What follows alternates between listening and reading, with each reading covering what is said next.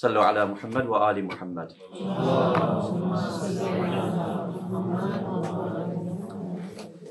أعوذ بالله من الشيطان الرجيم. بسم الله الرحمن الرحيم. الحمد لله رب العالمين.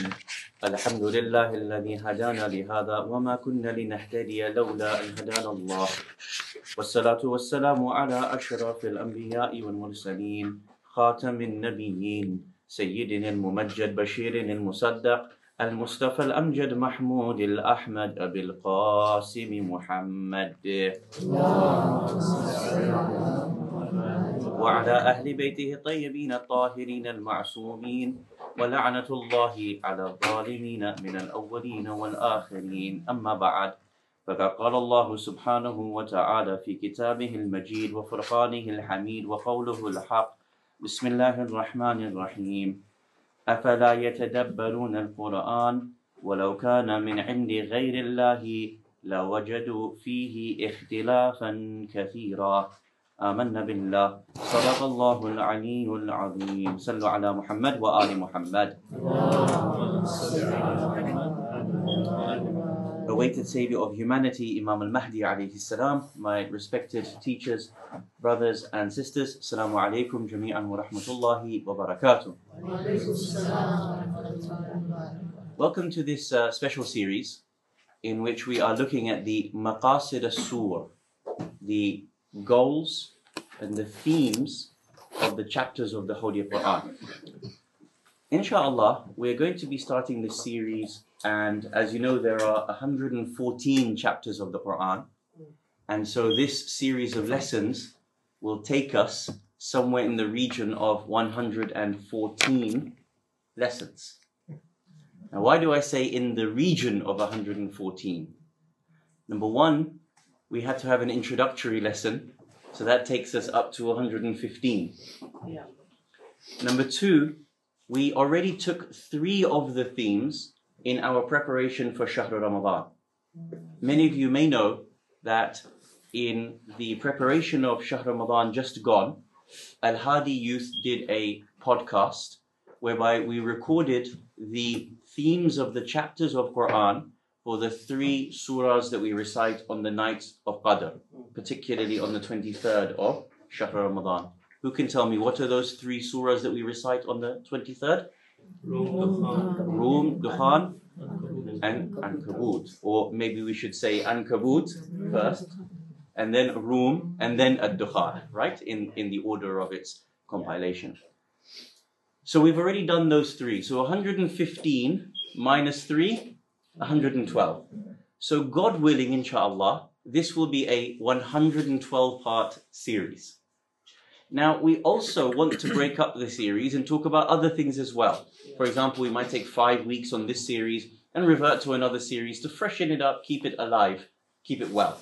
So, it'll be 112 weeks of this series if God grants us tawfiq, but it might take even longer for us to complete. Okay? So, that's not to put you off.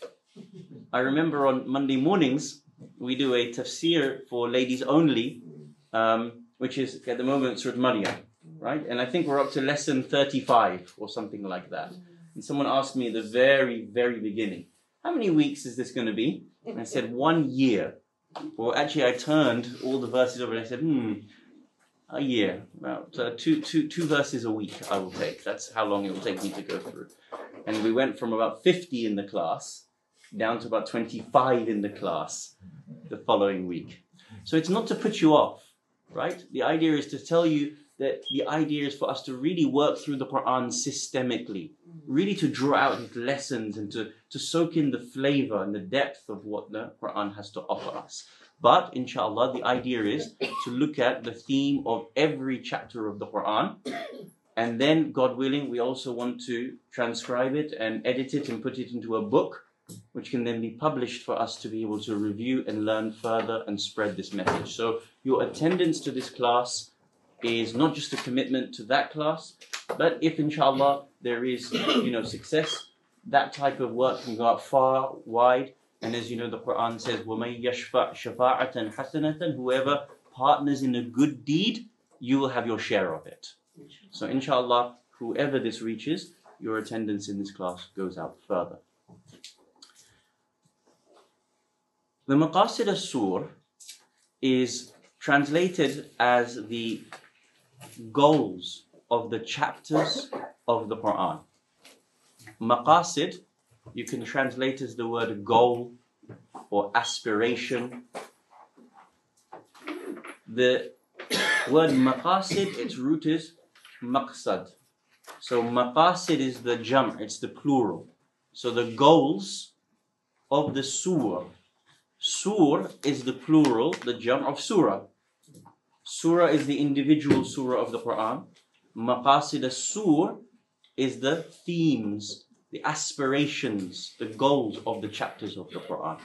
That means that with every chapter that Allah subhanahu wa ta'ala has revealed, there is a particular overriding theme to it. There is a particular overriding goal that from the beginning of the chapter to the end of the chapter is trying to get across. Now, as you know, sometimes when we read the chapters, it goes off in multiple directions, doesn't it? And so to get a coherent understanding of that chapter can sometimes be a little difficult for us. But this is the study that we're going to be undertaking, inshallah, in this particular series. And the idea behind tonight's introductory lesson is to look at a number of initial questions. We want to ask, for example, what is the importance and the ingenuity of this style of tafsir? Is it new? Is it old? Have the Maraji' performed this kind of style of commentary of the Quran exponentially? Or is this something that's being introduced to the Muslim world only now in the generation in which you're living in? We also want to ask, for example, how do we find out what is the theme of a chapter? What are the different techniques so that when you read the chapter of Quran in your own time, be it short or long, you can then start to look at these different techniques and apply them for yourself so that when you read the theme, you extrapolate the themes for yourself.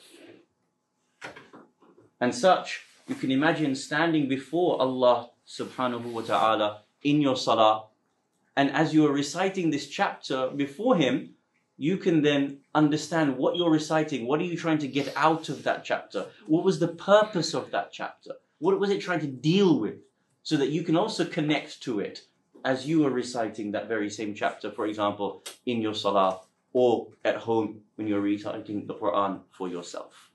So, inshallah, this will be our discussion tonight as an introduction. I know that the poster said this week we're looking at Surah Al Fatiha, but that will come the following Monday, inshallah. So, just imagine this now instead of a five part series. Initially, this is a six part series, with tonight just being the introduction of the discourse. So Maqasid al-Sur, the goals of the chapter of the Quran. This looks at framework, the overriding theme, and the sub-themes within each chapter, puts them together in order to be able to bring out an entire theme of the one chapter. Imagine I said to you like this. Imagine I said that you've got a box, a jigsaw puzzle. The jigsaw puzzle, maybe seven pieces Sometimes it's 50 pieces, sometimes it's a thousand pieces, isn't it? A surah sometimes has three verses, sometimes has seven verses, sometimes has a hundred verses. When you take those pieces out of the jigsaw, but out of the box, they're all shuffled, they're all muddled. If you just turn the box over, there's no picture, is there? you know it's supposed to create a picture, but until you put the pieces in the right order, the picture is not beheld to you, is it? even though it might be on the cover of the box, you know it's supposed to look like a sunset, it's supposed to look like a, a farm, a meadow, but all the pieces are all shaken up. Only once you put them together do you behold the picture. Similarly, it might be that when we read the verses of Quran, it's very jumbled to us. This discussion tries to put the pieces of each of the chapter, the parts of the chapter together to behold an entire picture of that chapter. What is that surah trying to say? This is the study that we're undertaking, inshallah.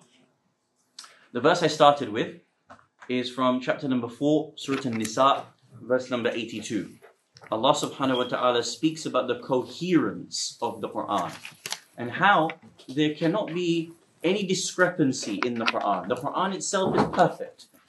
But when we read it, sometimes we don't see that theme, that perfection within the chapter itself. We see it jumping from topic to topic to topic. Allah subhanahu wa ta'ala says, Bismillah ar-Rahman ar-Rahim, أَفَلَا يَتَدَبَّرُونَ الْقُرْآنِ Do they not then ponder upon the Quran? Now it's interesting because the word dubur, Allah subhanahu wa ta'ala uses it elsewhere in the Quran in order to talk about his organizing, organizing of the planet, organizing of the world, organizing of the universe. So tadabbur here, in one sense, is meaning to get to the back of something, to get to the other side of something, right? Here is the mic. The dubur is this side, right? So what I'm trying to do is see the other side of the verse, to see what cannot be seen apparently, to go beyond what can be seen.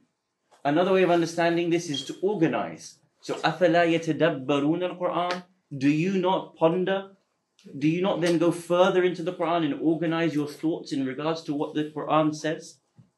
It continues. وَلَوْ كَانَ مِنْ عِنْدِ وَلَوْ كَانَ مِنْ عِنْدِ غَيْرِ اللَّهِ Had this Quran been from any other than Allah subhanahu wa ta'ala, لَوَجَدُوا فِيهِ اخْتِلَافًا كَثِيرًا They would have found in it many a discrepancy. There would have been discrepancies in the Quran had it not been from Allah. Therefore, the Quran has no discrepancy. The surah itself that you read has no discrepancy. How then do we find the theme in those particular chapters or those particular verses? This will be our study, inshallah. Now, the first thing I want to talk about is the importance of this type of tafsir. Why is this type of study important? This type of study testifies to three things. Number one, the coherence in the Quran. Two, the unity of the particular surah. And therefore, three, the infallibility, or what some people refer to as the inimitability of the Quran. So when we say the coherence of the Quran, here I refer to the coherence of the Quran at its entire level. That all 114 surahs in their entirety culminate in a coherent Quran. When we say the unity, we mean the unity of the surah itself. That the surah itself has a proper composition, it has a framework within itself. There might be 50 sub themes talked about in Surah Al Baqarah. But when you add all of those 50 together and you put the picture, there is a unity within Surah Al Baqarah that's talking about one overriding theme. This is the second reason why this study is very important. And the third is this is a proof of the infallibility of the Quran.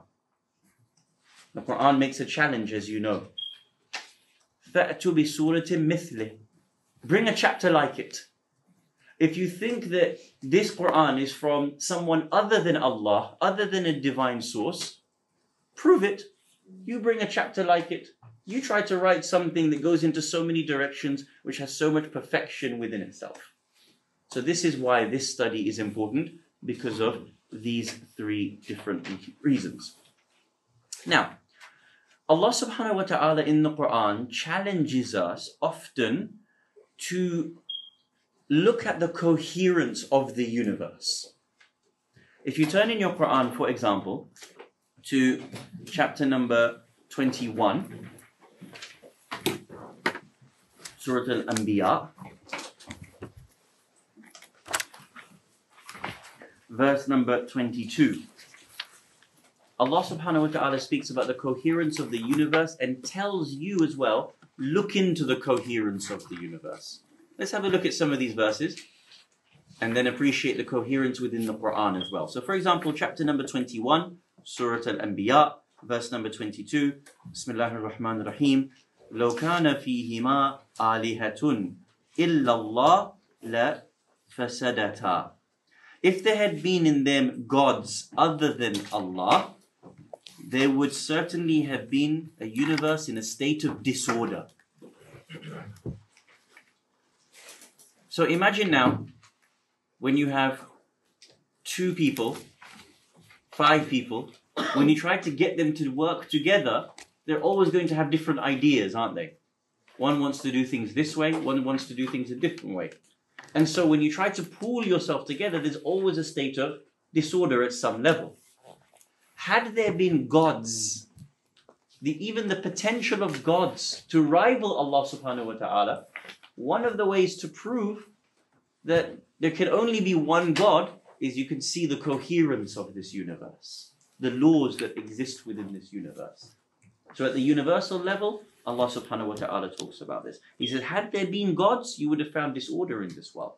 He also mentioned this elsewhere, chapter 23, verse number 91, Surah Al-Mu'minun, verse number 91. Allah subhanahu wa ta'ala says the following, Bismillah ar-Rahman ar-Rahim. ما اتخذ الله من ولد وما كان معه من إله إذا لذهب كل إله بما خلق ولا على بعضهم على بعض سبحان الله عما يصفون Never did Allah take to himself a son and never was there with him any other God. In that case, would each God have certainly taken away what he created? And some of them would certainly have overpowered others. Had there been multiple gods, they would have challenged each other. One would have taken from the other, one would have fought the other, and so there would have been disarray within the universe. You would have seen intergalactic fighting between gods or something of that nature. Imagine I said this to you. Imagine I got two people up here, one stood here, one stood here, and I gave them both a sheet of paper, A4 paper, the same paper. And I say, make a paper aeroplane. This one makes a paper aeroplane, this one makes a paper aeroplane. Right? Will their designs be exactly the same? No. Will the way in which they fold the paper be exactly the same? No. And then when I tell them throw the paper aeroplane, they will both throw with different strengths. One will say, I go high. One says, I'll go far. One says, I put this amount of strength into it. Their design, the way in which they act, would have been very, very different. So the verse says, had the first verse said, had there been more than one God, had there been multiple gods, you would have seen disorder within the universe. The second one says, had there been gods, they would have fought with each other. One would have taken away from the other one. This one would have said, My paper airplane is better than yours. I'm the winner. Or you shouldn't make your paper airplane the way you make it. You should make it the way I make it. And you have to I force you to do it this way. So in both cases, the universe you would see would have had multiple designs. The universe would have had gods in combat with one another. There would have been rival laws. Allah subhanahu wa ta'ala says you can't find this within the universe. This is proof that there is one God and there is coherence within the universe. Famously, in chapter number 67 in Surah Al Mulk, Allah subhanahu wa ta'ala then challenges you to reflect on this matter quite deeply. If you notice, Allah subhanahu wa ta'ala says that He wants you to look and look again at this universe. Verses number 3 and 4. Bismillah ar-Rahman ar-Rahim. الذي خلق سبع سماوات طباقا ما ترى في خلق الرحمن من تفاوت فارجع البصر هل ترى هل ترى من فطور He is the one who created the seven heavens above one another. You see no mistake in the creation of the merciful Lord. Then look again. Can you see any disorder? ثم ارجع البصر كرتين then look again and again. ينقلب إليك البصر خاسئا وهو حسير. You will look again and you will become confused and tired at trying to find a mistake in the creation of Allah subhanahu wa ta'ala. Um, how can we reconcile these verses against natural phenomena like volcanoes and earthquakes, which someone would say is destructive? So the universe has been created in a way for what purpose? To test the human being. To be a means for the human being to become a master of his surroundings. For all of it to be a means of reaching Allah subhanahu wa ta'ala spiritually. So the natural disasters, from the shifting of the tectonic plates to the to the to the winds, to the movement of everything, solar flares, all of this is within the system of creation for the purpose of the human being to navigate. So they should reflect on them. Right, so those things are part of the reflection, but it's not outside of Allah's system. It is part of the system for the higher goal. If you took away human free will, if you took away the the, the natural um, the natural uh, shifting of of the of the universe, in in the sense that you're asking about, like volcanoes or tornadoes or something like that, then the human being would not be tested by these things. It's part of it part of the nature of the system of Allah subhanahu wa ta'ala. This is what he refers to in the Quran as his sunan, as his ways. And we did a study about two or three months ago on the sunan of Allah. Um, I don't know if it was recorded, but um, some of those who are in the crowd, they, we, we, we can share the notes with you about how Allah subhanahu wa ta'ala speaks about these practices that he sets up within the world. Ahsan, good question. Just out of interest, this seven heaven, those seven, like, where, where are they? The seven talks about seven heaven, but seven samawat. This is something outside of our discussion. Is that all right? We can do that later. Is that okay? Ahsantu, thank you. So, number one, there is coherence within the universe, and Allah challenges you to look within the universe so that you realize that coherence as a proof of His unity, of His absolute oneness. قُلْ هُوَ اللَّهُ أَحَدٌ. And there cannot be anything other than that. Now, the fact that the universe has absolute coherence the Quran must also have it.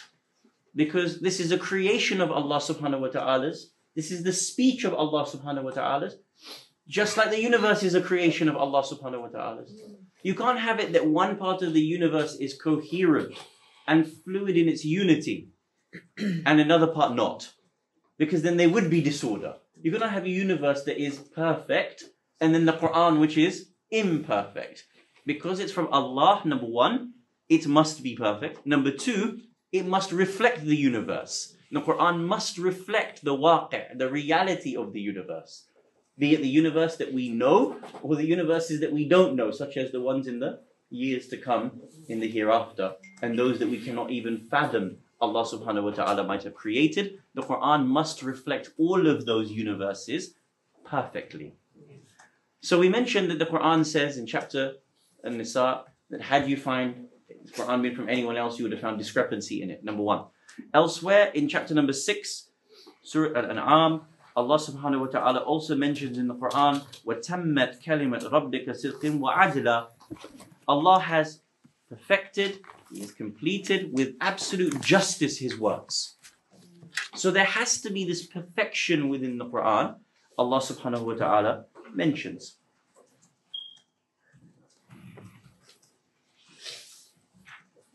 Uh, I'm just looking for that verse, وَتَمَّتْ كَلِمَةً I will, if we find it, inshallah, someone can mention it. I don't know, I don't recall which verse number it is off the top of my head. 115, thank you so much. 115, وَتَمَّتْ كَلِمَةْ رَبِّكَ صِدْقًا وَعَدْلًا لا مبدل لكلماته وهو السميع العليم and the word of your Lord has been accomplished truly and justly. There is justice to his word, and there is none who can change his words, and he is the all hearing, the all knowing. So, this is the importance of this tafsir. It will help us to really grasp the coherence within the Quran, holistically and within each chapter that is mentioned within the Quran. This is the importance of such a study, number one. Number two, is this study old or new? Is this a study that the Mufassirin have undertaken for generations, or is this a brand new style of tafsir that we're on the cusp of as Mufassirin? What do you think? It's been there. Been there? But it's a little bit elaborated. A little bit elaborated? Quran? Old is the Quran itself? Yes, Al-Mizan like this. Quran from the Quran. Quran from the Quran is another style of tafsir. This is looking at the themes of the chapter. This is another style of tafsir. Interestingly enough, some Mufassirin do talk about it. However, in the compilations of the histories of tafsir, This is not mentioned once. So individual mufassirin have reflected on the coherence of the Quran and even talked about it briefly about the need to look within a chapter for its overriding theme and coherence. However, in the compilations of tafsir, this is a new study entirely. Let me give you a couple of examples, and I brought with me several books for us to be able to study and look at. Okay? Um, firstly, I present as an example, we'll take all these studies, inshallah. At Tamheed fi Ulum al Quran by Allama Muhammad Hadi Ma'rifa, rahmatullahi ta'ala alayh. There are 10 volumes to this work. This is the 10th volume and you can see that this is called At-Tafsir. I don't know if you can see it but those are the, the back but At-Tafsir wal-Mufassirun Manahij At-Tafsir. So this looks at the styles of tafsir, the mufassirin, those people who are the commentators, and the manahij, the different styles, the different ways, methodologies of tafsir, as an example. So he, this is one chapter, this is one volume just on that one study. Yeah? As an example, Allama Ma'rifa talks about the different styles of tafsir. Let's read them just as an example so you understand. Tafsir of Quran bil Quran, what you mentioned, right? Tafsir of Quran by Quran, which is the authoritative way of doing tafsir of the Quran. Why? Because you use Allah subhanahu wa ta'ala's words to explain Allah subhanahu wa ta'ala's words. Number one, tafsir al Quran bis sunnah. So doing tafsir of the Quran by the sunnah of the Prophet sallallahu alaihi wa or Ahl al-Bayt salamullahi alayhim ajma'een. Tafsir al-Quran biqawl al-Sahabi. Tafsir al-Quran by the, the, the opinions of the Sahaba. Now, Of course, as you know, in the school of Ahl al-Bayt alayhim salam, this doesn't hold authority if it's in the opinions of the Sahaba. If they are quoting Ahl al-Bayt alayhim salam, then it is authoritative in and of itself. It doesn't mean that it's not beneficial.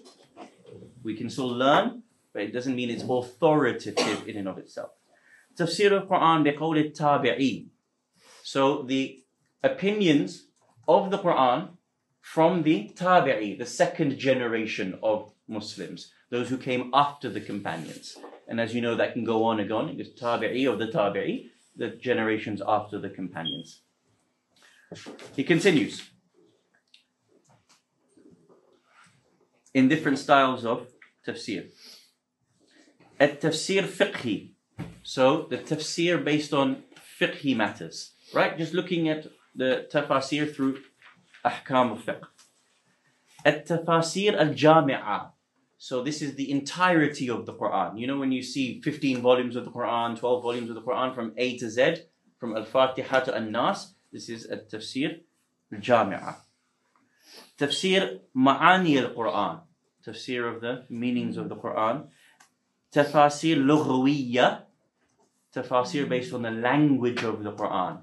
Majma' al-Bayan, Zamakhshari, these scholars did this style of tafsir. Tafsir mutashabihat. Mutashabihat are what? What's a shubha? Doubts where something isn't clear to you, right? It means it, you might be able to understand it in a different way. Give me an example.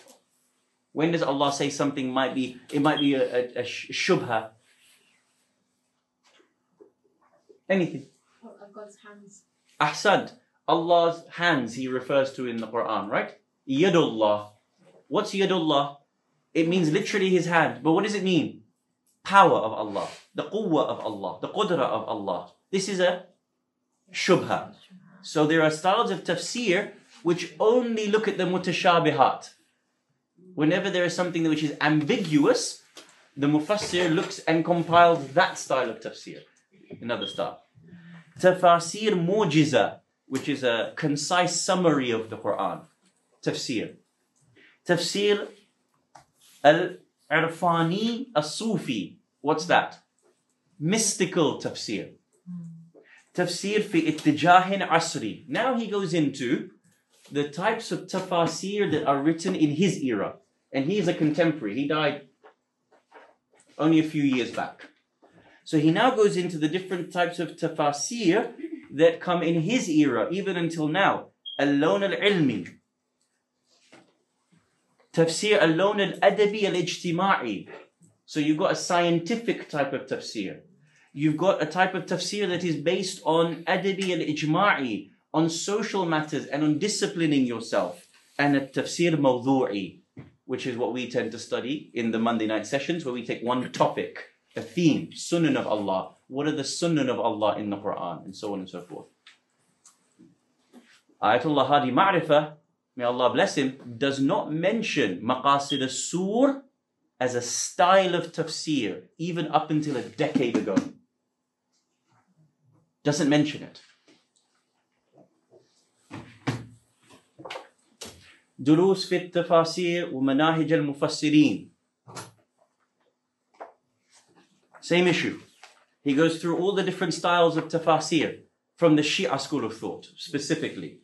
So he says, for example, tafsir about ulum al-Quran, tafsir al-Quran bis sunnah, manhaj tafsir bil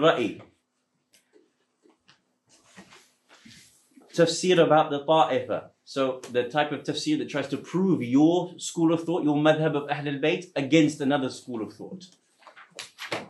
All of it here, tafsir adabiyya, again, about your adab and specifically looking at your, doesn't mention that maqasid al-sur in there at all as a style of tafsir. Usul al-tafsir wa ta'wil, the principles of tafsir and ta'wil by Ayatollah Sayyid Kamal al-Haydari, dama tawfiqahu, doesn't mention this style of tafsir in there at all. Another example, this one is a really good book published by the World Federation. Message of the Quran, a thematic exegesis by Ayatollah Sheikh Nasir Makarim Shirazi, Dama Tawfiqahu. He says the following. Let's have a read of what he says. He says, when exegesis of the Quran is discussed, minds are immediately drawn to the conventional chronological forms of exegesis. Right? Bismillah ar-Rahman ar-Rahim, tafsir of it. Alhamdulillah Rabbil Alameen, tafsir of it. Ar-Rahman, and so on and so forth. Number one. There are, he continues, another form of exegesis, tafsir, which is commonly known, is to look at the individual words of the Quran. The third one, there are also various types of exegesis of the Quran which exist, which are thematic. Tadabbur mawdu'i, where you take one topic of the Quran, Sunan of Allah, Nifaq in the Quran, mm, Shafa'a in the Quran. Take one topic and you look at all the verses regarded. Fourth, there is another type of exegesis which is called relational, where you take one topic and another topic and you look at those two topics together. So, for example, one topic might be society, another topic might be adab, and you take all the verses and you try to link those two topics together and see how the Quran speaks about that one topic. Maybe you take three topics, maybe you take four topics, and you put them together to see how the Quran speaks about one topic. He says this. He says another one is called the rational exegesis of the Quran. Another one is called the world view of the Quran. Even Ayatollah Nasir Makarim Shirazi doesn't talk about Maqasid al-Sur as a style of tafsir. That's how innovative it is. So here I presented four commentaries, not one of them, and these are leading scholars from the Shia school of thought, not one of them mentions Maqasid al-Sur, trying to look at the goal of the chapter. Hence, this is a novel, innovative form of tafsir that our school of thought is on the cusp of, which means you are participating in something new, inshallah. Or at least one that we are on the cusp of trying to explore as a school of thought, you can imagine that only a little bit has been spoken about it. Let us have a look at some of these things and try to elucidate on some of these points. Now, I bring with me Quran, uh, a commentary or um, a, a discussion by uh, uh, Professor Sayyid Muhammad Ali Ayazi, a Shia scholar uh, from the Indian subcontinent, who's written a really good book called Quran and the Temporary Exeg- Exegesis. So he's looking at the way in which contemporary forms of tafsir are and the future of those forms of tafsir. Let's see, does he talk about Maqasid al-Sur as being something that the future holds? What do you think? No. Yeah? Page 182. Characteristics of contemporary commentary. So, how should contemporary mufassirin be looking at the Quran? He says the following. Number one, in his opinion, they should be looking at the explanation of the period of revelation. I'll read to you a little bit from it so you can appreciate what he says. The most important matter, the most important matter, he says, related to contemporary tafsir is narration of the conditions of the period of revelation and informing the new generations of them. Certainly, the social environment and lifestyles have undergone a drastic change in the last 14 centuries, and the gap keeps on widening with every passing day. Also, such events keep occurring, which makes perception of the conditions of the period of revelation even more difficult. As our society changes and grows, it becomes even more difficult for us to fathom what was life like 1400 years ago in the Arabian deserts. Right? If you give a youth a phone which we used to do a dial up with, like this, they'll say, What is this? I've seen videos of it actually. They gave youth a phone which, you know, you have to go like this and go like that. And they're like, Where's the button? Where's, where's the screen? We don't know what to do with it. Imagine what it's like trying to reconstruct from 1400 years ago. Thus, the commentator studies the conditions of the time of revelation as well as the times of writing his commentary to visualize the usage of social and cultural conditions of the people of those times so that he can reveal the reason for the revelation of those verses to you in your time. Very important. What's he saying? He's suggesting that that style of commentary hasn't been done yet. As a theme, as a form of tafsir that hasn't been extrapolated yet, as a dedicated service to the Quran. Number one. He continues. Number two, present solutions for needs or presenting solutions for needs. Another important task for the modern commentator, excuse me, is to provide a solution for the intellectual and practical needs of the people because life keeps changing with the times. So instead of just talking about the words and the meaning of the words, really understand the Quran as a means of solution for today. We have an economic crisis, we have a political crisis, where we have a, a society now that's once again ridiculed, riddled with, um, with, with racism. How does the Quran offer a solution to your society? He says this isn't written about as a proper style of tafsir. Three, conclusions of religious thought and contemplation. Four, the need of freshness of the topics presented. Five, you need tafsir, which is a style of rad, re- re- replies to objections. So when you have people objecting to things today, whatever the style of objection is, you need to be able to respond through a tafsir that is responding to those particular types of objections. What type of objections do we have today to Islam? Specifically, what's happening today as objections to Islam? It's antithetical to feminism, for example. Whether or not it is or isn't is not the point. It doesn't look after women's rights, as an example. Islam doesn't give you freedom of speech, for example. If you convert out of Islam immediately, you should be killed, some people say. Well, the Quran needs to have a thematic approach to responding to those challenges. Where is the tafsir on that? He's asking. And so on and so forth. Again, he doesn't say Maqasid al-Sur should be in the future of tafsir. He doesn't even mention its existence, let alone that it should be in the future. So historically, it's not there. And in the future, some of our own scholars don't even recognize it yet as being on the cusp of the future of a style of tafsir.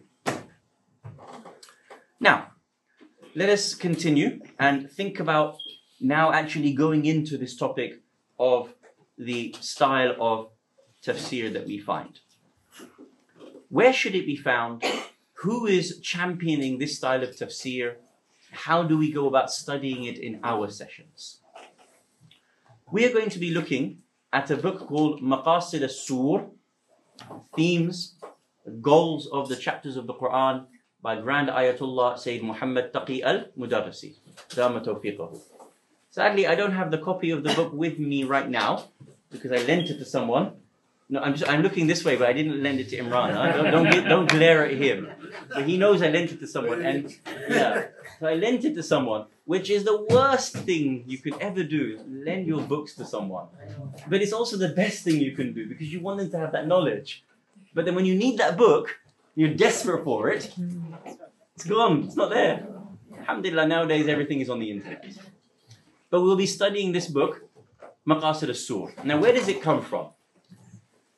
Ayatollah Sayyid Muhammad Taqi al-Mudarrisi has a uh, 12 volume tafsir which is called Min Huda al-Quran. Now, at the beginning of every chapter, all 114 chapters, he writes his maqsad, the goal of each chapter. That is literally just been copied and pasted into a book which he has written a special introduction for called Maqasid al-Sur. Right? So it's already available. And as an example, uh, to show you, right, at the beginning of uh, every chapter, uh, he actually writes his um, uh, maqsad, and then in there, it's just been extrapolated and put into one book. So it already exists. So we'll be taking from uh, al-Quran, which has been put into one book called the Maqasid al-Sur of the Quran. Now, what we can see is, is that Ayatollah Mudarrisi is innovating positively, I mean bid'ah su'ah, in our understanding of Islam, the school of Ahlul Bayt alayhim salam. When we say bid'ah, there's two types of bid'ah. Bid'ah su'ah and bid'ah hasana. Bid'ah su'ah is the evil type of innovation. Bid'ah hasana is a good type of innovation. What is the difference between the two? yes, what is good, what is bad. How do you define what is good and what is bad? Excuse me. When someone innovates something and and says this is Islam or part of Islam, then this is bid'ah su'ah. When someone innovates something and says this is a culture for us to continue serving Islam, but know that it's a culture and it's not part of Islam, I'm not authorizing it as part of Islam, then it's bid'ah hasana, principle. principle. As an example, you recite ziyarah at the end of salah, right? When you finish your salah, you stand up, Assalamu alayka, Ya Rasulullah, Assalamu alayka, Ya Amir al Mu'mineen, and so on and so forth. Did any of the Aimma alayhim salam do that? Did they do it? You sure? No, they didn't do it. Yeah? Now you start doing it. You've innovated something, but you haven't said this is Islam. You haven't said I'm attaching this to Islam. You have to do it because it's Islamic. It's not Islamic. It's a good culture. You'll get thawab for it. But the moment you try to force others and say this is Islam, then you're in problems. That's when you're doing a bid'ah su'ah. Now, Sayyid al-Marja al-Mudarrisi is innovating here, and he's not the only one.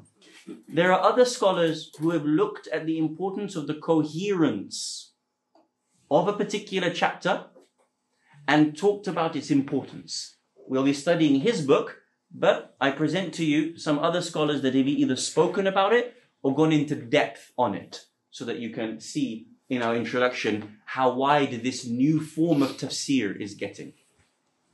First, I present to you uh, the book Ulum al Quran, the sciences of the Quran. Thank you so much.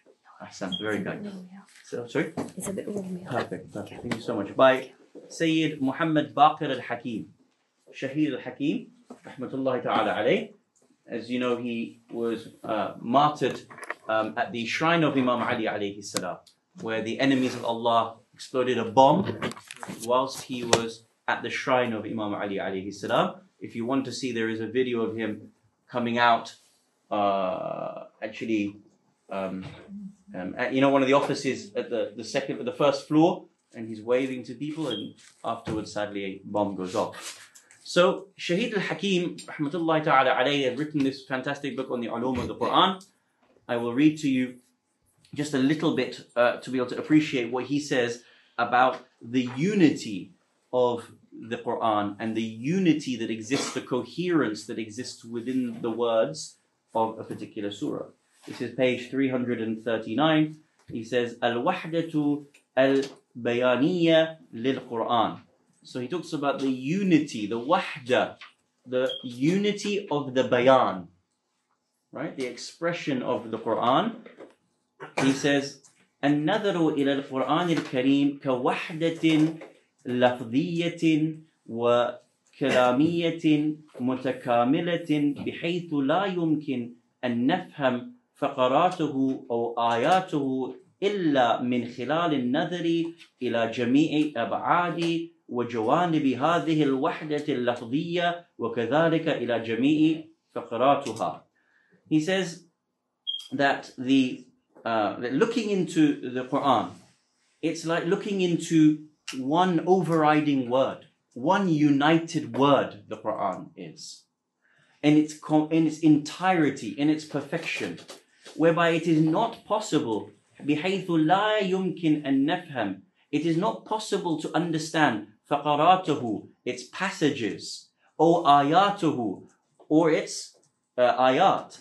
إلا من خلال النظر إلى جميع أبعاد except without looking into all of its dimensions وجوانب هذه الوحدة اللفظية and looking into all the angles of this one united word that is there within the Quran. So the Quran has a coherence in its entirety. ويعتمد هذا الفهم للقرآن الكريم على رؤية عملية وواقع وواقعية مستنبطة من القرآن وطبيعة الظروف التي أحاطت بنزوله. So he says that this relies, or you can rely, this is relied upon in the Quran by understanding the, the vision of, of this, the precise vision of it, and by extrapolating the, the realities of the Quran and the nature of the, the, the, the circumstances in which it was revealed in. You will see the entirety of the Quran, the whole coherence of the Quran in this particular way. So he talks about it from the perspective of having coherence. Now, there is one book that goes through this topic in its entirety, brilliantly, in great depth, called Coherence in the Quran by Mustansir Mir. And anyone who is serious about this topic, this book is an absolute must must read for anyone who wants to take this topic of coherence in the Quran seriously. Let's have a look at what he says. I'm going to read to you quite a little bit here in talking about this particular topic. So, in this chapter, uh, he talks now about the surah itself. The surah, the individual surah, is having unity in it. And he says the following Farahi, one of the scholars he's speaking about, Sunni scholar, Farahi offers the following arguments to prove that all Quranic surahs possess a nidam, nidam. What's the word nidam mean? Order. An order. We say nizam sometimes, right? Nidam in the Arabic. Or sometimes we call it isadat nidam, that there is a principle of order in the Quran. Farahi offers the following arguments to prove that all Quranic surahs possess, nadam, or what he calls thematic structural coherence in every surah. These are the evidences he proves. Number one, first, the division of the Quranic material into so many surahs indicates that each surah has a distinct theme. Otherwise, the whole of the Quran would have been made into one surah.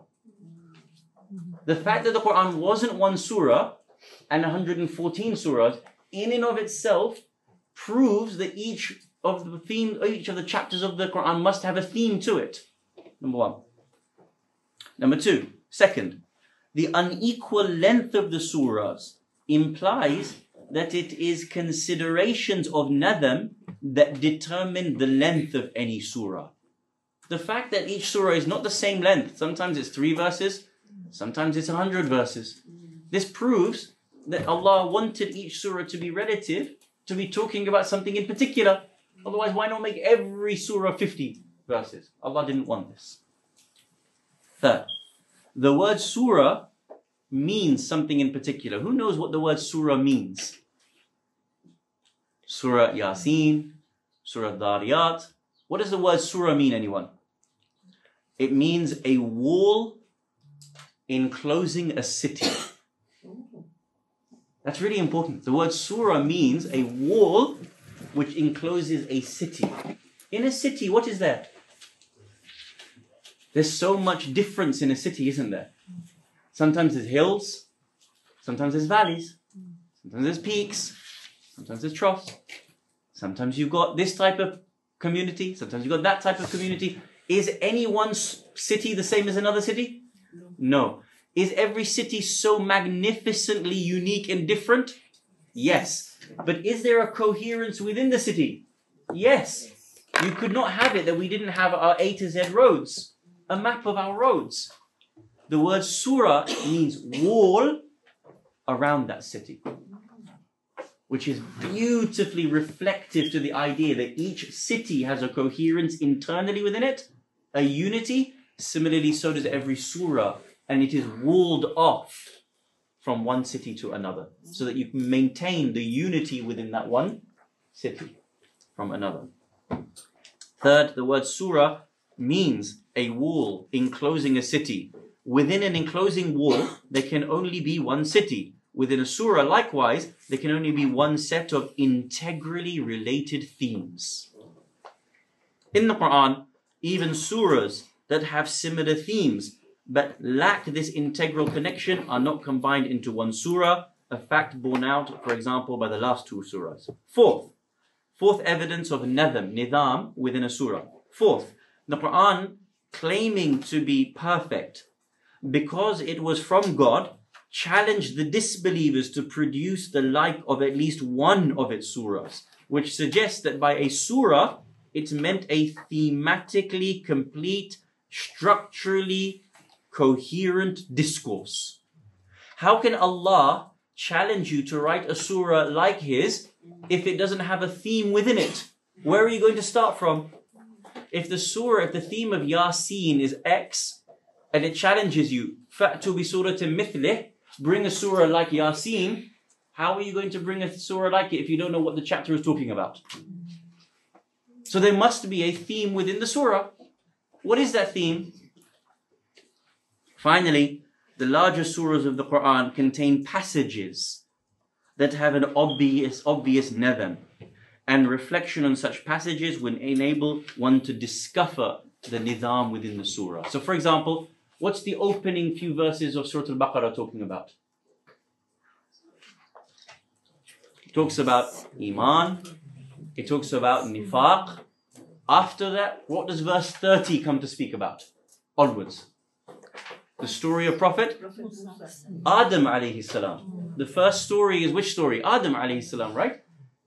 Inni ja'ilun fil ardi khalifa. I'm going to place a caliph on earth. What? Are you going to call, place a caliph who's going to cause mischief and bloodshed? Allah says, Inni a'lamu ma la ta'lamun. I know what you know not. Who's the next story after uh, uh, Prophet uh, Adam alayhi salam? Prophet Musa alayhi salam. So he says, look, finally, the larger surahs of the Quran contain passages that have within them a nidam. And so when you reflect on the little passages, the the passages about Prophet Adam, the passages about Prophet Musa, you put them all together, that makes the wider nadam. That makes the wider nidam. This is what he says. And he goes on, I can't read all of it to you now, but it's a very lengthy bahath. Now, he continues. He says the following. Nadam, coherence, the views of Allama Sayyid Muhammad Hussein Tabatabai, author of Al-Mizan, and Sayyid Qutb. Sayyid Qutb, as we know, is a famous Sunni scholar. I'll only read to you a little bit from Sayyid Tabatabai. We shall begin by reproducing the ideas of Tabatabai and Sayyid Qutb on Nadam. He says the following. Tabatabai, what does he say?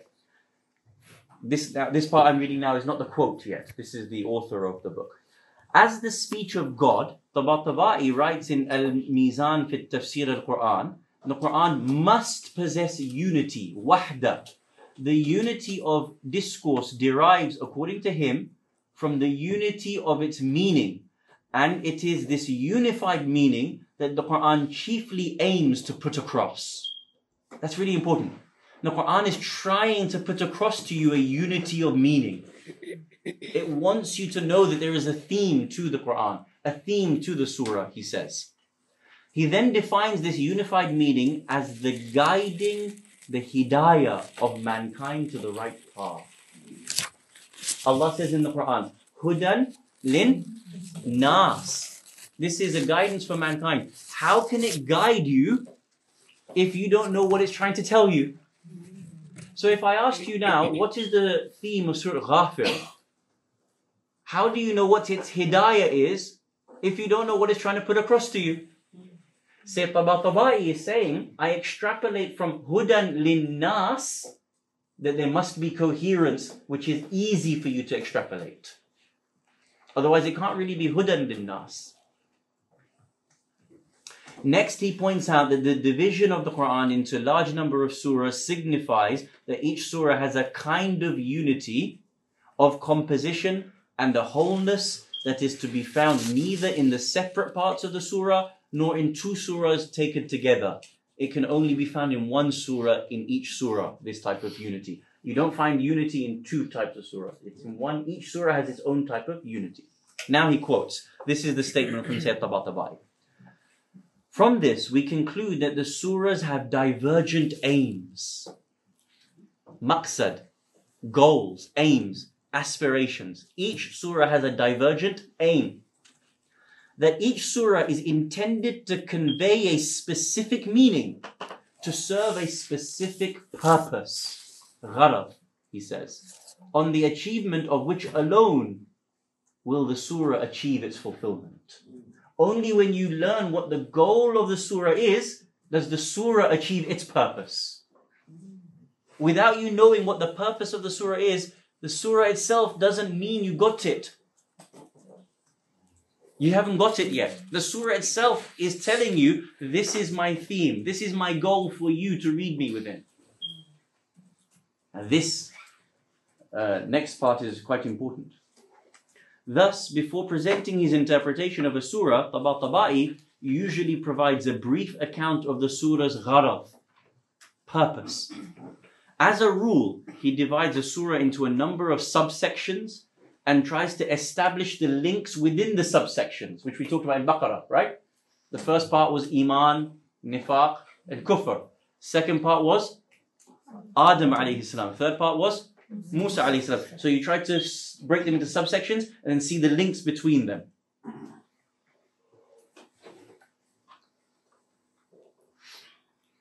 Now this is really important. You know what he says?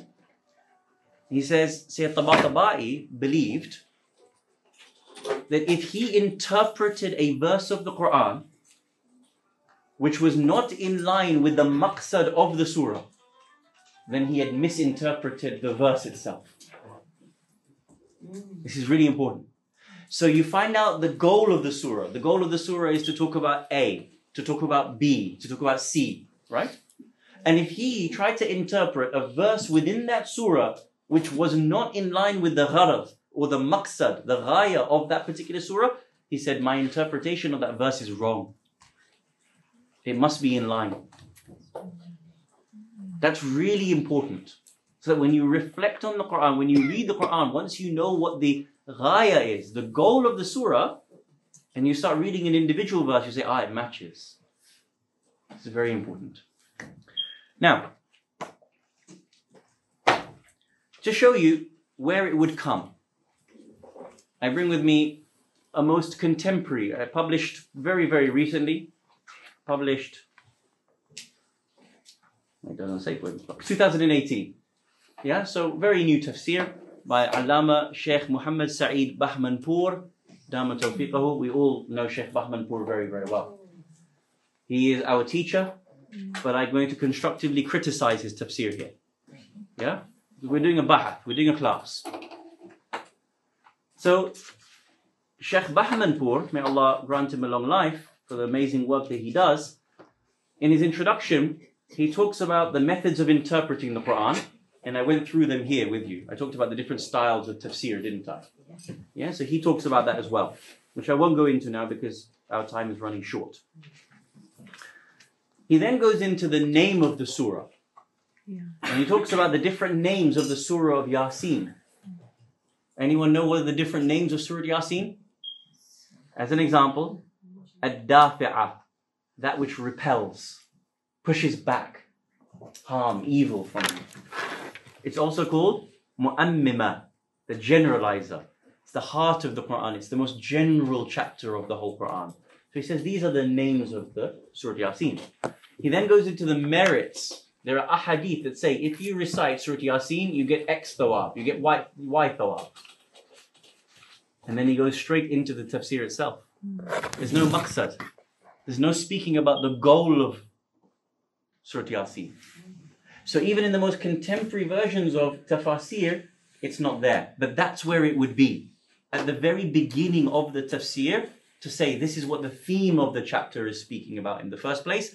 And then, according to Sayyid Tabatabai, if you interpret a particular verse in opposition or outside of the actual maqsad, then you've done a disservice to that surah. All of it should be in line with the goal of the surah itself. Now, last question for tonight. How do we actually find the maqsad? Quite an in-depth class, huh? We've got into a lot. MashaAllah. How do we actually find the maqsad itself? According to Grand Ayatollah Sayyid Muhammad Taqi al Mudarrisi, there are three main ways. I will give to you a fourth.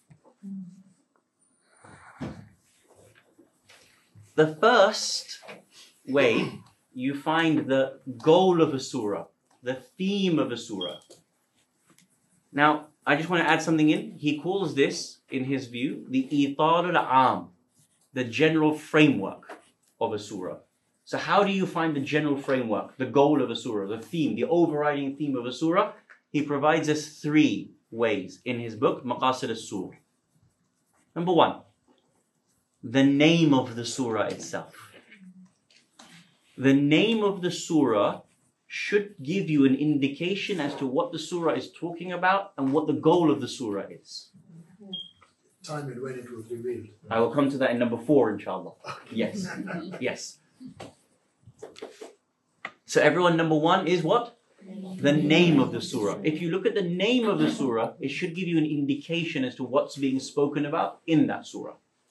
Now, another really good book published by uh, Sheikh Abbas Ja'far and resident alima Dr. Ma'suma Ja'far. Allah grant them both great reward for their work. They wrote this, I think, whilst they were living in Qom, called Quranic Sciences. Right? And in here, uh, it talks about the names of the Quran, and this is really useful. Uh, where are we? Names of the Quran, page 79. And here they talk about the names of the Quran and they give different titles to the names and uh, they really help us in understanding the classification of the names of it. So, for example, you have some chapters. Um, so, the first thing is that these chapters, the names of the surahs, where did they come from? Did you and I make up the names? No. No. Who gave them? The Prophet sallallahu alaihi wasallam. He himself named these chapters, and those are mentioned within the ahadith. So, for example, the hadith will say, "Whoever recites Surah X gets Y reward." So we know the names of the chapters are divine. Now, sometimes they were referred to in different ways. Hamim, Sajda, Ghafir, Mu'min. Right? Sometimes there's slightly different names of the chapters, but that's because they were referred to in different ways. But principally, the reason why we've been given the name Baqarah, Al Imran, Al Nisa, Al Ma'idah is because it comes from whom? Ahlul Bayt alayhim salam. They have told us that these are the names. Therefore, they are divine. Something for you to go into in your own time, inshallah. Now, in the name of the chapter, it will indicate to you the theme of the chapter. Let's take Baqarah. What is Baqarah? Oh. Cow. Which cow? The golden cow. Tell me, what's this about? Which golden cow? Who can tell me? Bani Israel. What were Bani Israel told to do? Slaughter the cow. What did they do? Did they slaughter straight away? They asked lots of questions. What type of questions did they ask? The size, the age, the color. Why? Because they wanted to get out of slaughtering it. They didn't want to slaughter it. Now, why were they told to slaughter it? What's the reason? What did they make whilst Musa alayhi salam was away for 40 days? They made a calf. That calf had whistles and bells, and it became their idol. So when they were told slaughter a cow, what they were told was slaughter the idol that is within you. If you're able to slaughter this cow and submit to doing it and not play games, you will actually learn to be able to slaughter what is within you, the idolatry that is within you. It's a test to help you along the way. Now, the Quran talks about this. If you turn in Surah Al Baqarah, at the very beginning, Allah subhanahu wa ta'ala talks about this. Verse 54. بسم الله الرحمن الرحيم وإذ قال موسى لقومه يا قوم إنكم ظلمتم أنفسكم باتخاذكم العجلة فتوبوا إلى بارئكم فاقتلوا أنفسكم You should actually kill yourselves. Now, according to most Mufassirin, this literally meant kill each other. Literally, the tafsir says they used to they were they were told to line up opposite each other and kill each other. I don't agree with this tafsir myself. I think it means kill what's within you. So because Al-Baqarah is named after this event, and this event is named after killing the idol that is within you, what do you see as a potential theme of Surah Al-Baqarah? Killing the idol that exists within you. And how to do it. Where to start. What are the challenges of idolatry within the soul? Does that make sense? Mm-hmm. Yeah? And now, as Sayyid Tabatabai said, now if you figure out the theme, whenever you read and you reflect on each verse, you will now read those verses in light of killing the idol that exists within you, whatever that idol is. Have to slaughter a cow tonight. Yes. So Yeah, I, I, who's up for a steak? Yeah? so why would um, Allah put um, the story of Adam in there in the first place? Then? What mm-hmm. Which was would- the point of that? which we'll come to in the second part now, inshallah. Ahsant. So, number one, what's the first way you're able to extrapolate the theme of a surah? Mm-hmm. The name of the surah. Number one. Number two, Sayyid al Marja al Mudarrisi says the second way you're able to extrapolate the theme of a surah is fawatim wa sorry, fawatih wa khawatim. The beginning of the chapters and the end of the chapters. Now, when Maulana goes up on the pulpit, if he's like me, he rambles and he just makes it up whatever comes to his head. But those who are genuine good reciters, they plan it. They have an introduction. They might go into different subtopics within the discourse, and then they have a conclusion that wraps it up nicely. There has to be a coherence to his speech or her speech, correct? If any of you have written an article, a paper for university, a paper for college, you had an introduction, you went in the middle into multiple directions, and then you had a conclusion that wrapped it all up again, didn't you? The same way you know, as an author of an article, a paper, a research, a speech, there needs to be an introduction, a middle, and an end. Each chapter is exactly the same. You will find the theme of the chapter at the beginning and the end. As per the excellent question just now, why go into different directions? Because even in the middle of your paper or in the middle of your speech, you are allowed access to go this way and that, as long as somehow it ties back into the theme of your speech or the theme of your research. The ring theory. The ring theory, right? It has to have that going round in its entirety. Turn in the Quran, please, chapter number 17, Surah Al Isra. Let's open the first verse and the last verse to have a look at this how the Fawatih and the Khawatim, the beginning of each chapter and the end of each chapter, must relate. And when you read the beginning and the end, you will get the theme of the chapter. بسم الله الرحمن الرحيم سبحان الذي أسرى بعبده ليلا من المسجد الحرام إلى المسجد الأقصى الذي باركنا حوله لنريه من آياتنا إنه هو السميع البصير Glory be to Allah, or glory be to Him, who made His abd, His servant, take the night journey. Right? Now, the important point here is abd. Elsewhere, as you know, some other religions sometimes take their prophets to be demigods, to be sons of God, and so on. Turn to the last verse of Surah Al Isra.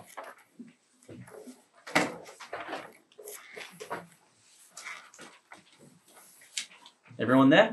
بسم الله الرحمن الرحيم وقل الحمد لله الذي لم يتخذ ولدا ولم يكن له شريك في الملك ولم يكن له ولي من الذل وكبره تكبيرا تكبير الله أكبر and say all praise is due to Allah he starts with subhanalladhi glory be this one he says alhamdulillahi alladhi praise be to Allah in the first verse he talks about his abd even though this is the highest creation at the highest point of his existence Aw oh, adna he reaches two bows shorter or closer. What happens? Lam walada. Don't take him as a son. Allah has never taken anyone as his son. So the beginning of Surah Al-Isra is talking about what? The abd of Allah and his relationship to Allah. In the last verse of Surah Al-Isra what do we see? Again, Allah is denying anyone other than the abd of Allah. My closest servants are nothing more than abd. Don't call them my son. There is a coherence between the beginning of the chapter and the end of the chapter. Now, in Surah Al Isra, it will go into multiple directions. But first and foremost, what appears to be the theme, the goal of Surah Al Isra here to you?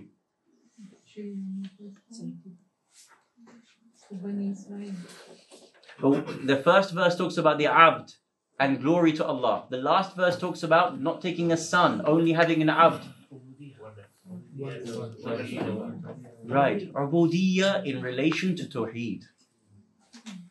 So again, according to Sayyid Tabtabai, if you were to read the entirety of this chapter, you would always link it back to the the theme, which is taken from the Fawatih and the Khawatim, the beginning of each surah and the end of each surah.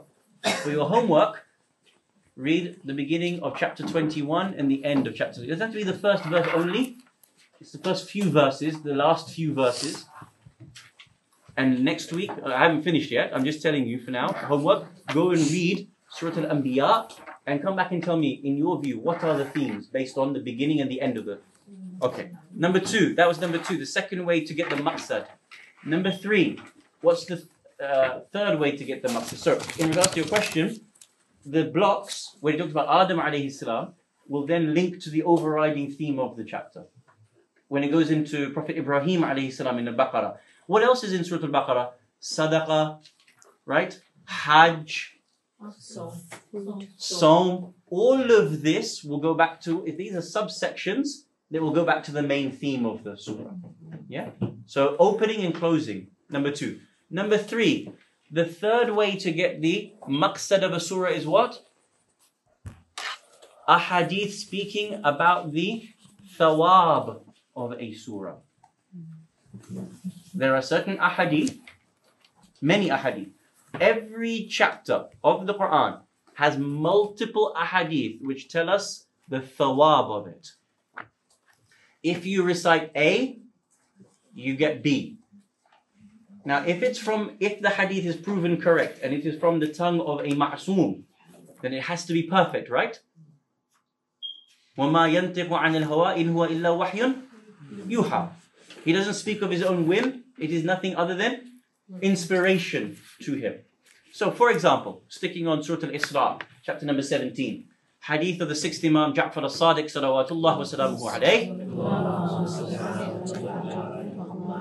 من قرأ سورة الإسراء في كل ليلة الجمعة لم يموت حتى يدرك الح- إمام الحجة عجل الله تعالى فرجه The one who recites Surah Al Isra every Thursday night does not die until he sees with his own eyes Imam al Hujjah, salawatullah wa salamuhu alayhi. صلوات. صل على محمد وعلى محمد وعجل فرجه I'm not saying don't recite Surah Yasin on a Thursday night, but I am saying may we all get tawfiq, try to recite Surah Al Isra every Thursday night. If you find it long, break it into parts. Read 30 verses at the beginning of the night, 30 verses later, 40 verses. Put on a CD as you're driving to and from mosque. Have it on. Don't die until you've seen your Imam with your own eyes. لم يمت حتى يدرك الإمام الحجة. Okay? So, this is a hadith. Sayyid al-Mudarrisi, Sayyid al-Marja al-Mudarrisi says what? If you read these ahadith on the thawab of the surah, the merit of the surah, this will give you an indication of the theme of the surah. So now what happens when you read Surah Al-Isra, who are you going to be trying to finding in that surah? Al-Mahdi, salamullah. Okay? Huh? How many, Every week.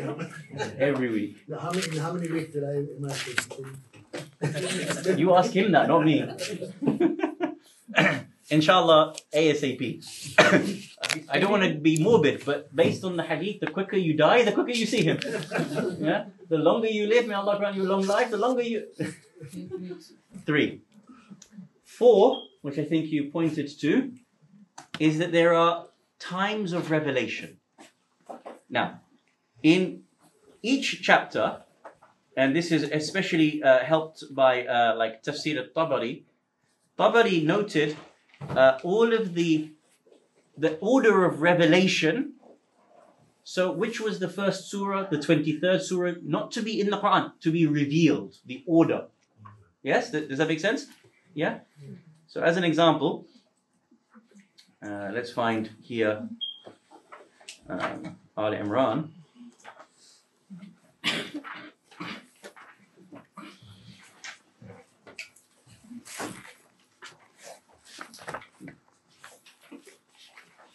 Okay, so here, beginning of Surah Al Imran,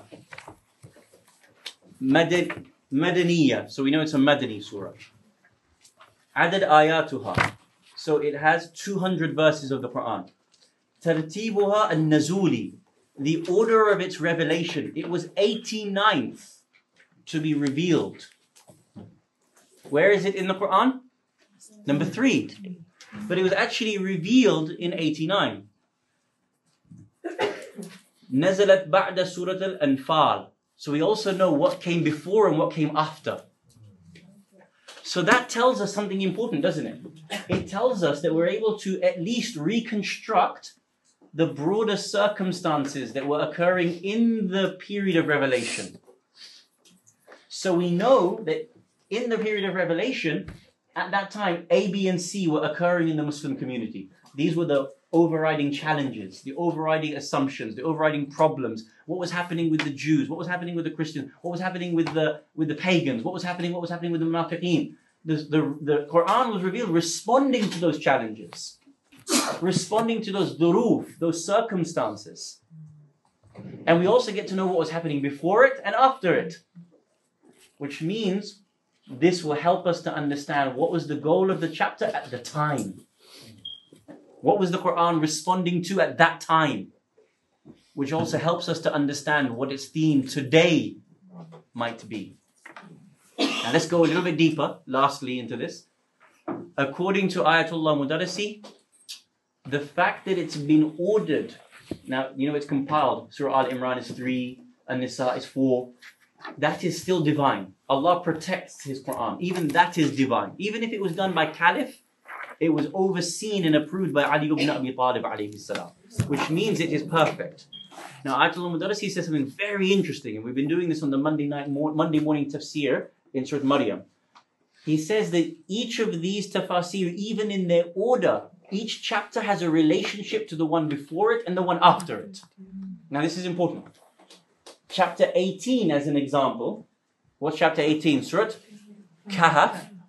the theme of Surat Kahf, he says, in regards to the relationship of 18, 19, 20, he says Kahf is talking about those people that because of their circumstances, they have to withdraw from society to protect their iman. 19, Maryam is talking about how you find the balance between withdrawal and going out into society and giving yourself through family unit. Chapter 20, Taha, is about going out into society and giving yourself to society. And there's two types of giving. There's a type of giving where you lose yourself. This is divided into two as well, he says. The type of giving where you lose yourself negatively is where you lose your soul. You become engulfed by the society. Another type of giving yourself to society where you lose yourself is martyrdom, shahada, where you have to give yourself physically, you lose your body. And he says there's another type of giving yourself to society where it's positive, where you're in the society, you're amongst people, but you're in control of yourself in that society. You have to walk amongst people. You have to be in the marketplace. You have to be in business. You have to go out to the community. You have to go out of the home. So he says, chapter 18, the theme of the surah is withdrawal from society. When you withdraw, how you withdraw, what are the rules of withdrawing from a society to protect your iman? 19 is the balance. Where do you get your strength from? Where do you make a strong society? From a strong family unit. And then chapter 20, Taha, is about going into society. Yamshi fil aswaq, yut'im ta'am, the Quran says. He walks in the marketplaces and he eats like normal people. He said about the Prophet sallallahu alaihi wasallam. So not only is there a coherence within the chapter, there's a coherence between the order of the chapters as well, Sayyid al-Mudarrisi says. And once you learn the coherence within one chapter, you'll begin to see the overriding coherence in the number of chapters together. 2, 3, 4, 11, 12, 13, 61, 62, 63. And eventually, 1 to 114 and you'll be able to see the coherence of the entirety of the Quran from one to end. So number one was what? Name. Number two was beginning and end. Number three was hadith. Number four, time of revelation. And the fifth point was what? Once you begin to look at them individually, you can start looking at them in twos, threes, and fours, the chapters one after another, to see how there is a relationship between the chapters that you're reading. Next week, mm-hmm. inshallah, we start with the chapter Al Fatiha. What are the themes of Surah Al Fatiha? And inshallah, your homework is this read Surah Al Anbiya from beginning to end. What do you find? A, with regards to the name. B, regards to the opening and closing.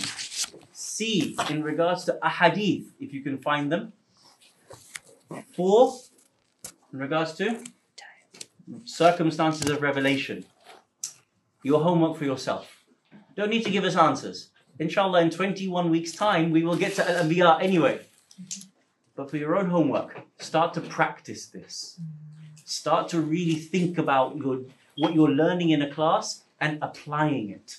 The most important thing is not learning, applying what you learn. And once you've finished Al Anbiya, in your own time, pick another chapter. Pick another chapter, and inshallah, we will come back here week after week in order to see how much we can take from the surah of the Quran. This is our discussion on Maqasid al-Sur. Inshallah, it has been beneficial as an introduction. والحمد لله رب العالمين وصلى اللهم على سيدنا ونبينا محمد وآله الطاهرين